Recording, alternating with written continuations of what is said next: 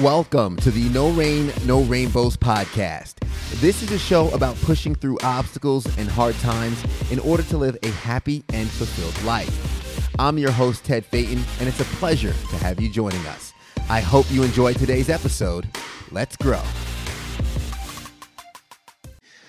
What's going on, everybody? Welcome back to another episode of the No Rain, No Rainbows podcast. Thank you for joining us, taking the time today. And as always, shout out to my executive producer, Andre Suttles, Subtle Solution Media, helping to make this podcast possible.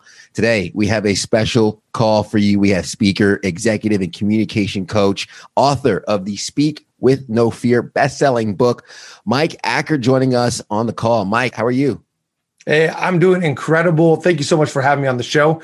Love that we get to connect right here across several states and talk about, hey, how do we improve life? How do we do this? So I love that I get to do that and bring some value to your audience today.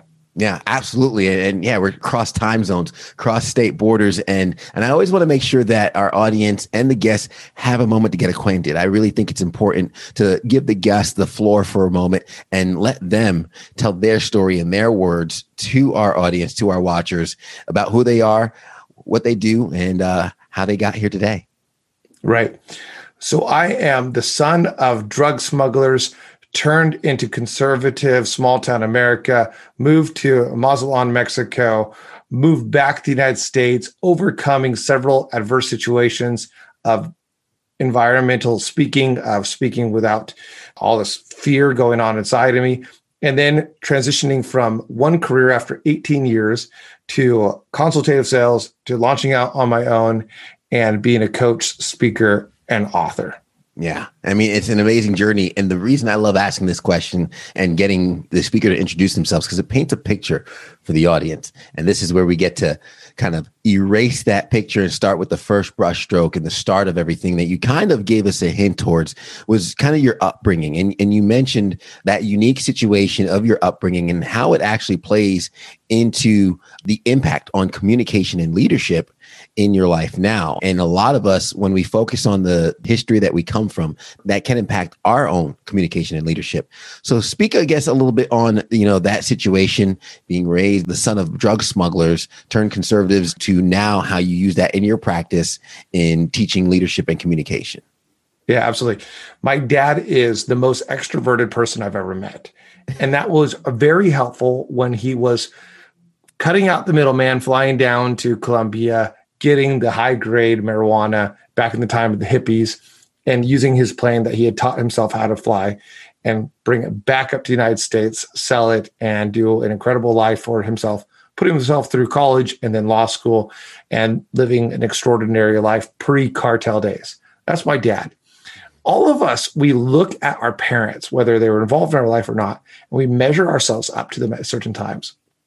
So it's hard when you look at a dad like that who had all those, not to sometimes put yourself out there and go, well, why am I not as extroverted? Why am I not as confident in front of people in any situation ever? I mean, he's got stories that are crazy. He just recently released a book called Pirates, Scoundrels, and, and Saints. It's on the shelf behind me because I'm proud of him. And as I read the book, Ted, every single character is my dad. As they're smuggling, I'm like, that's my dad. Every single character. And so that's my dad. And then when I was a kid, he and my mom, who had joined him in his smuggling life, decided to radically move away from that. And they became, in the course of a couple months of separation from each other, they became extreme devout followers of Jesus. And I'm not talking about like a political Christian or someone who shows up on Sunday. We're talking about feed the poor on the weekends, go visit AIDS victims. Let's go really do something in the 1980s to the point where we smuggled Bibles in China when I was five years old. Wow. So they invested into us and they made choices for our betterment. They made choices not for themselves and their own preferences, but really for us. And they bought a little house in a cul-de-sac and they worked with us. And even though I wasn't as extroverted as my parents, they taught us the different things that we should do when we're in society. They taught me to do the firm handshake. They taught me to look people in the eye. And when my speech impediment manifested without being able to say the, the sound ja, my parents worked with me. So at a young age, I saw that even though I was back here and even though I had some things against me, where you are is not where you have to be. My parents, where they were, is not where they chose to be. And they taught me where you are is not where you have to be. So then my dad comes home one day and he says, Hey, we're moving to Mexico. I literally quit his job and everything. And think about how that will influence you. To your question, how do things influence us? My parents made these choices, and we often think that choices just affect us, but our choices affect all those around us, and of course, our legacy. And so he said, We're moving to Mexico. And all those things that I would have had growing up in America, now I forfeited for some new set of incredible experiences, like being a kid who now learned how to speak Spanish. But it didn't come naturally so my parents put us into school and all kinds of disasters happened. I write about it in my book, Speak with No Fear, how I actually had psychosomatic fevers because my fear of being in front of people was so intense. And I had to learn how to overcome this again. Mm-hmm. Finally, we moved back to the United States when I'm 18 and I set up life in America. But here's what I see again and again in my own journey is that often we let the situations around us, our circumstances, our feelings, our feels, what am I saying? our fear and our feelings label us. And instead of us choosing the label, we let everything around us become labels to us or put labels on us. But what I learned in all of this was that I can choose the label for myself, that I don't have to be defined by how society or how someone else or how circumstance or how a failure or even a success would determine me and describe me and define me. But I can define that, determine that, choose that myself. That's been one of the major takeaways of my life. And it's so fun to share with people, whether it's in coaching or in podcasts like this. Yeah, I mean, and that's an amazing transition because to hear you in that story say how you would had this fear of speaking and fear of, of getting public to now seeing you on stages and, and working with brands and TEDx and all that. It's an amazing transition. And I always kind of, I always tell the story of me being a morning anchor, reading prompter four and a half hours each morning. In high school, I was the kid that was terrified of reading out loud. I would read the paragraphs wow. ahead of time, then someone would read two paragraphs instead of one, and I would I'd be so nervous, my book would shake, and I would stutter through the the whole four or five sentences, and I would sweat. Like I hated it and now it's something I do for a living. So to see that transaction and that transformation in life, yeah, kind of is like proof for so many people that might be listening or watching that you can overcome that and overcome the fear. Some people might even talk about though the lack of confidence in their ability to stand in front of a group and, or the lack of confidence to really verbalize it and communicate what they're thinking. And you mentioned that there are two weights that people often carry that affects their confidence. How does it stop us from truly being ourselves and showing up how we are? Yeah. All of us, we carry these two weights when we're going to speak in front of people. I'm carrying them right now. It just depends on where you're carrying them. Now, when you look at Ted, he's a strong, buff guy, right? So, Ted, my guess is that you do some front lateral raises from time to time in your workout you yeah. grab some weights and you put them out in front of you. How, just by curious here, how much weight do you put on a front lateral raise? Uh, front lateral raise, it, it, depends. Sometimes if I'm looking for just some heavy weight, I'll do 20 to 25, but volume, I'll go maybe 10 to 15. It's actually the lighter weight that burns most. Right. So, okay. So here you go. Ted is a strong guy. He grabs this 10 pound weight and he puts it in front of him. And after not too long, pretty soon, his arm starts to shake. Mm-hmm. And all of a sudden it becomes very weighty. Now you take that same 10, that same 10 pounds and you put it right by your chest and you can carry it all day. In fact, the weakest person that you know can take 10 pounds, a 10 pound dumbbell, and hold it to their chest all day long. But that 10 pounds, you put it far away, and I don't care if you're the rock, after a while, it's going to start to burn. Now you carry two 10 pound weights in both hands in anytime you go up in front of spe- people and speak. One is the weight of content. It's what you're saying. It's the message. So right now I'm talking to you. My message is the two weights that you carry. And that's what I'm telling you about. So that's a 10 pound weight. But if I know it well, it's like carrying it to my chest. If I don't know this, and if this is the first time I've ever said this, then it's going to be something that's held far away from me and I'm going to start shake. Mm-hmm. Likewise, when you're getting up in front of people, if you're giving an update and you know the content well, it's like holding it to the chest. But if you don't know the content well, it's like holding it far away from yourself. If you invite me to come speak about communication to your organization, no problem. I can do it. I'll prepare. I know the content. I know the flow. I can do it. You invite me to come speak to your organization about medical procedures. And no matter how much I study, it's going to seem foreign to me. And it's going to be a 10 pound weight far away from my body. Mm-hmm. The second weight that we carry, because that one's pretty obvious, and you go, okay, that makes sense.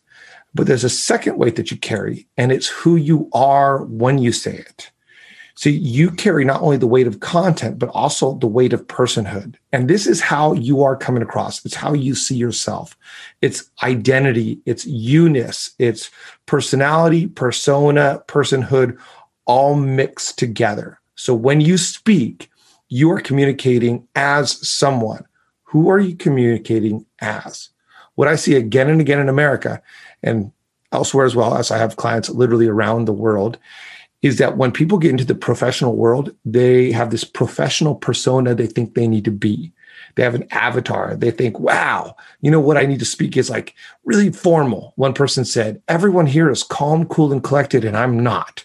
So her avatar is that she needs to be calm, cool, and collected, but that's not who she is. And you have an avatar. One person I was working with in the military said, I want to be a commanding officer like this person. And so I led her down this rabbit trail. I said, Well, tell me about him.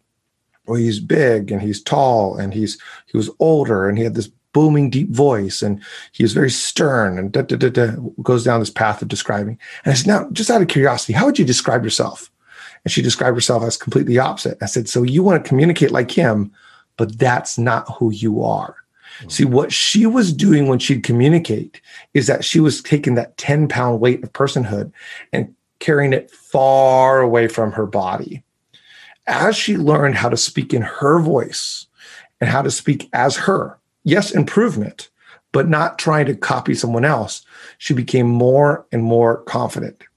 You will never be confident trying to be you, but being someone else in someone else's clothes, in someone else's body, someone else's experience. Maybe sure as an actor, but then people aren't looking at you, they're looking at the character you're portraying when it's you speaking, you need to be you. Don't be a poor imitation of someone else. Be the best version of you. Okay. Learn to be you, master you, really take yourself on a journey of self discovering and understand who your voice is.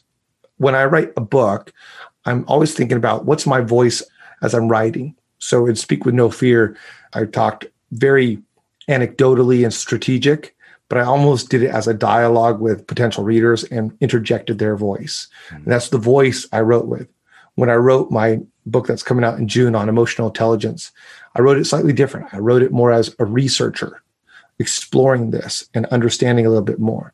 So I understand the voice that I'm writing in. When you speak, you have a voice, a persona, a personhood. And the further away from the real you it is, the less confident you will be. Yeah. I mean, that's amazing at how, I mean, the parallels that happen in our lives. One of my first mentors in the business when it came to me being a TV personality, we were watching film or we're watching some of my newscast. And he looks at me, he says, Ted, at the end of the day, this business comes down to two things. And it's very relative to what you're saying. He says, know what you're talking about and trust yourself. Yeah. Outside of that, it's all just fluff. But the two basis of what we're doing as a career with being TV on TV or communicating information over the airwaves is just know what you're talking about and trust yourself. And yeah. the way you just described it with the weight being close to the chest, I think that's so true. And it's a great depiction and a visualization for some of our listeners who they watch all these inspirations and inspiration's good and they say oh okay imitation is a form of flattery but at the same time if you're right. not being yourself you're never going to truly excel and communicate the way that you intend to do right. something you said earlier about where you are doesn't have to be when you where you stay when your parents decided to make that huge shift and i know so many people they look at their current situation and a lot of us we build an identity over the situation that we're in we build an identity over the i guess mundane routines that our day-to-day has become but right. you talk a lot about where you are isn't necessarily where you have to stay right. how does that play into someone looking to maybe find some transformation in their lives Right. So I I followed up with Speak with No Fear with a subsequent book called Lead with No Fear, and we talk about shifting. And the first one really hones in on exactly that idea. I wrote this with another executive coach and speaker, Steve Gutzler, and we both had this experience of working with so called burn victims. So we used his story where he went to go speak at this camp. And as he's talking to a whole bunch of burn so called victims, he said, Let me just be honest right here as I'm talking to you. I've never really been around burn victims before, and you're an inspiration to me. One of the gentlemen came up afterwards and said, Excuse me, Mr. Gutzler, we don't refer to ourselves as victims, but as survivors.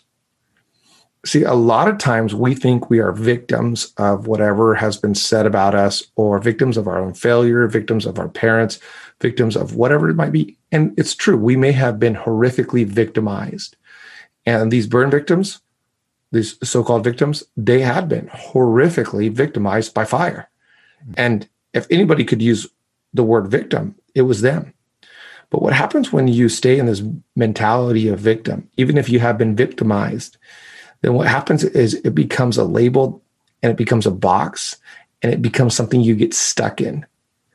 And all of us, to some extent, have boxes of victimization that we allow ourselves to get put in and stay there. This is just who I am. It's just what has happened to me. It's as good as it can get. And although there are horrific situations of, which people are victimized, and it's, it's awful, the biggest victimization that happens is our self limiting negative thoughts that we talk about. And I just can't do it. I just can't get that promotion.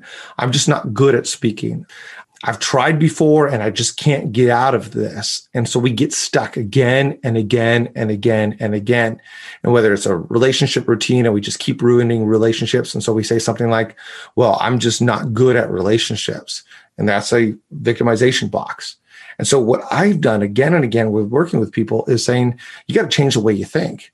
And it, you have to believe that where you are is not where you have to be when people come work with me in one of my public speaking programs, and I only take about one to two clients per month, and I work with them and I partly motivate them. Look, you got to start with belief, even before the actual strategies happen and speak with no fear. I have a chapter of sorts that's called Before You Begin, You Believe. If you don't believe that you can go from wherever you are to this next place, then you won't even try. If I don't believe that I can finish a race, I'm not going to start running the race. If I don't believe that anybody will ever say yes to me, then I'm never going to ask anyone. If I don't believe I can sell anything, I'm not going to go into a sales career. For you to get to that next stop, you got to believe that where you are is not where you have to be and that you can progress. You can get out of the box. You can take off that label. You can do it. And so that's why it's so central. You can see that I'm I'm motivated by this my life mission is to help people realize their full potential. And so many people, they reduce their potential by the way that they think about themselves or by the way that they replay tapes of what they've done poorly. Mm-hmm. So, where you are is not where you have to be. I've seen it in my family, I've seen it in my life, I've seen it in my client's life. So, wherever you are, it's not where you have to be. Yeah, no, absolutely. And there's a lot of folks who maybe need to hear that because they'll look at, oh, well, the evidence shows, and you know, that, that evidence you can throw it out the window because you know tomorrow starts today, and today starts right now, and that's when you need to start applying the vision that you right. have for your future. Right, and and it is the situations are true, right? I mean, it's like the burn survivor. It's not like all of a sudden changing their mental language from victim to survivor takes away the burns and the burns are still there. It's just now they're going, no, no, no. I don't have to stay in this. I can still have a great productive life with mobility and all these other things that maybe I wouldn't think I could have if I was just a victim. Yeah, I mean the possibilities are endless and they're there. And speaking of which, and, and starting with belief, kind of like the whole "fake it till you make it" thing. I know you you tell folks, you know, pause, smile, breathe and starting with that, even if somebody might be having, let's say someone's listening to this podcast, they're in the car, somebody just cut them off and they're already five minutes late to work. The light just turned red on them, and the person that cut them off got through the green or the yellow, and they're sitting there just having a bad day. And you want them to stop, smile, and breathe. What kind of impact can that have? It's amazing that if you could boil all my expensive programs down to three things, it would be those three words. So I tell some people, hey, if you really want to save money, just learn how to do these three things because they have dramatic impact in your life. So, for example, if you pause, you will take out fillers. If you pause, you can actually make yourself sound more coherent. If you pause, you have time to breathe. If you pause, it creates a gap that is filled with the interest of others. So, pausing it brings out about all kinds of great great results. Smile. There's at least 14 positive benefits when you smile. It changes how you feel. It changes how others feel about themselves. It changes how others think about themselves. It changes the sound of your words. It releases neuropeptides into your system, producing sentiments of happiness and joy and less pressure. So on and on it goes. So if you smile, already you're giving yourself that advantage. And then if you breathe, well, life is breath. Now, what most people do is they go, speaking, I got to breathe. And I'm a nervous speaker. So what I'll do is I'll just breathe. So they actually take deep breath at the beginning, but then they end up being actually tighter than they are when they're in in the middle of a, a speaking normal. So here's what you really need to do. Those three things, those are things that you practice off stage so you can do on stage. A lot of people go, oh, okay, I'll start doing that. And then they smile this really plastic fake smile because they're not used to looking at what it looks like in the mirror or breathe. I'll breathe or I'll pause and I don't know how to pause. And so I don't know if I did pause. But if you practice those off stage, you can perform them on stage to great benefit. Mm-hmm. And I think also pausing for those who are ambitious in terms of maybe getting on stage and speaking. A lot of times you, we have those fillers, the fillers, the uhs, or you know what I'm saying, or and even listening back to my earlier episodes of the podcast, I had those fillers, and I had to learn how to slow down, allow myself to breathe, pause, and also let my mind catch up to what it was I was really intending to say, so I could articulate myself better if I wanted to, I'm from New York. I grew up in, in, Long Island. So if you listen to my friends and I speak, we talk really, really fast. Usually this would be my speed if I were trying to talk to you. But that's when the fillers start to come in. So I intentionally slow myself down, not just for the benefits of my mind catching up, but for the benefits of being able to breathe and maybe articulate my message a little bit better and not be in haste. Speaking yeah. of getting on stage and or even presenting to staff. A lot of our listeners, they're entrepreneurs, freelancers, whether they're presenting to potential clients, maybe they have a staff that they're presenting to or trying to lead, communicating a vision, or anybody who, I mean, really all of us do this every day, needs to communicate our thoughts or be a leader in our families or in our organizations. You wrote this book, Speak with No Fear. What was the inception behind that? And what's some of the benefits we can enjoy by adding some of the practices that you've included in it? Yeah. Going back into my 20s, I was a speaker for 18 years. And then I went into consultative sales. And then I got, got recruited into that and used a lot of the skills. But I had led companies, I had led groups, I had led organizations, I had lots of people that I spoke in front of. Then I was consultative sales. And so I'm doing sales. But along the way, in the entire journey, I always coached people, whether they were my employees, whether they were business leaders, whether, whoever they were, I coached people.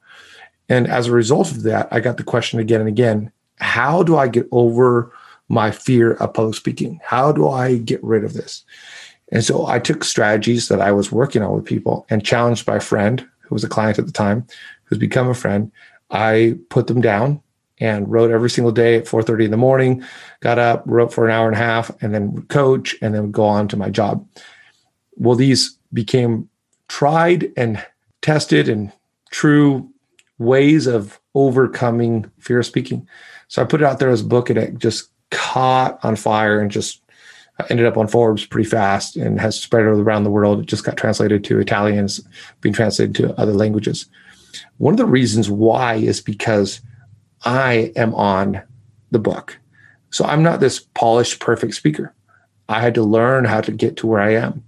I tell those stories in the book and people go. In fact, one person who reviewed my book very poorly on Audible said, if this guy can do it, anybody can.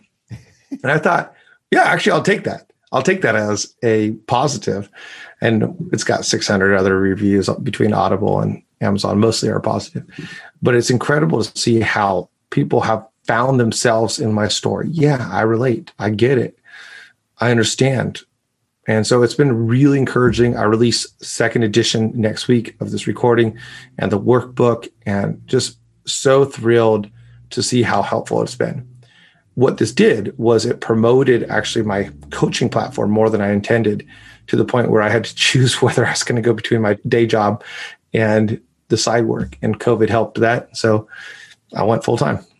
Nice. And congratulations on that. And I imagine that's been a journey in itself because, you know, fear of speaking, I think when surveying people about their greatest fear, it's one of the top fears in general. It's just the fear of speaking. And, and there's, and I know we, we've spoken earlier on the podcast of what happens with our reptilian brain and the fear of rejection, which when we even mentioned a little bit on the Patreon page, how the fabrication of fear, what we're afraid of is not being accepted because I mean, in in ancient times, nomadic times, excommunication from the group equaled death.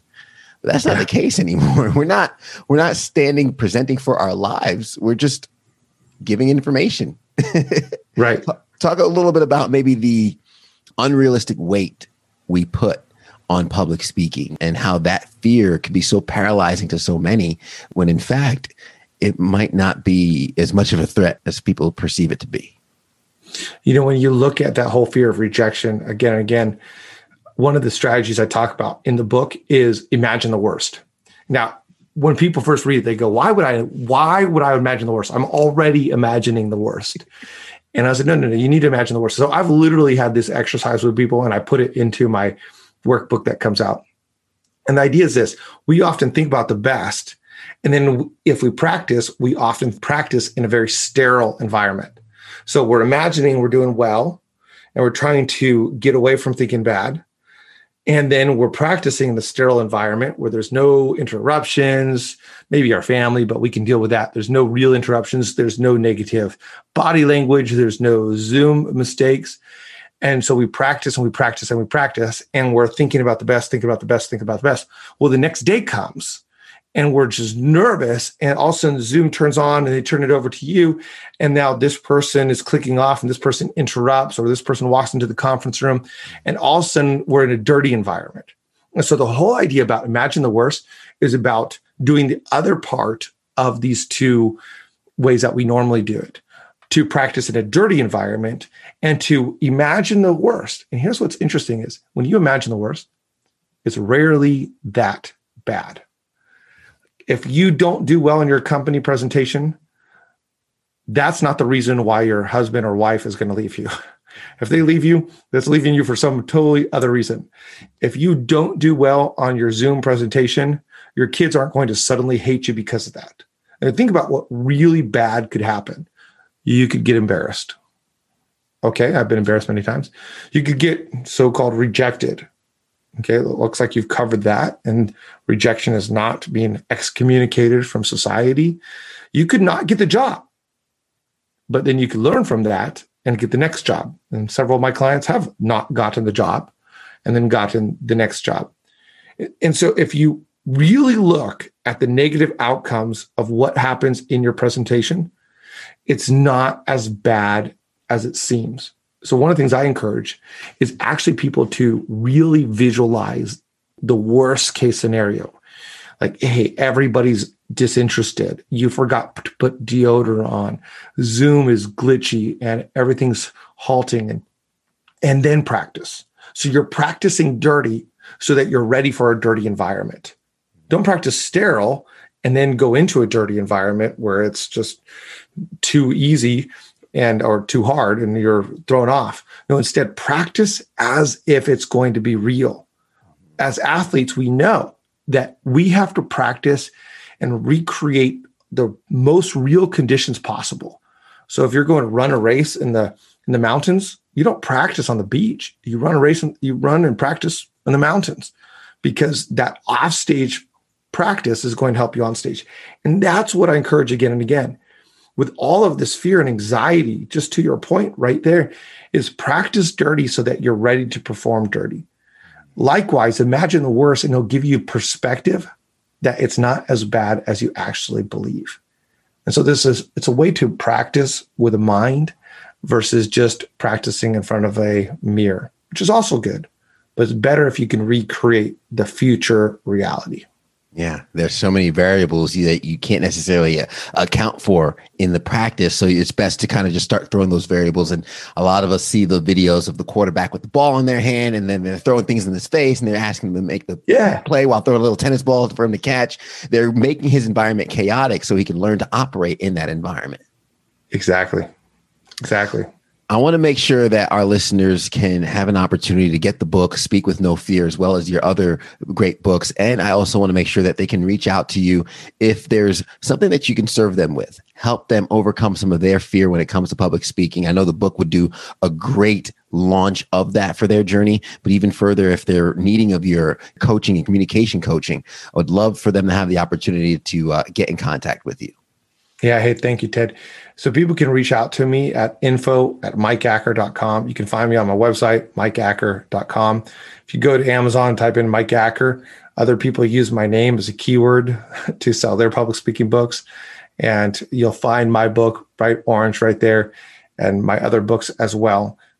Really, a Google of Mike Acker is going to bring up my Twitter, my my LinkedIn, my mm-hmm. everywhere that I'm at and would love to connect with you or info at mikeacker.com if you just want the email address. Yeah, no, absolutely. And I'll have those links in the show notes as well. And folks will be able to kind of just open up their app and connect with you on that. I really appreciate you taking the time today and sharing some of your knowledge. And before we wrap it up, I just want to recap some of the gems that you left along the way in case any of our listeners missed it. First, you know, they, they worked with me. When you first hear in the introduction, you know, being the son of drug smugglers turned conservative, you know, people might paint a picture in their minds of, oh, if the parents were drug smugglers. What kind of upbringing was that? But you know, Mike just translating how much his parents were no attentive, worked with him, and that was some of the lessons that he learned in terms of communication and leadership down the line. And our choices have consequences. Understanding that the choices we make can not only impact the people closest to us, but that can have a ripple effect as well. And understanding the weight of that makes it a little bit more attentive. And when we just start making those decisions, and we choose the label. A lot of us let the outside environment and the outside labels that come to us kind of define us. But the reality is we get to choose the labels.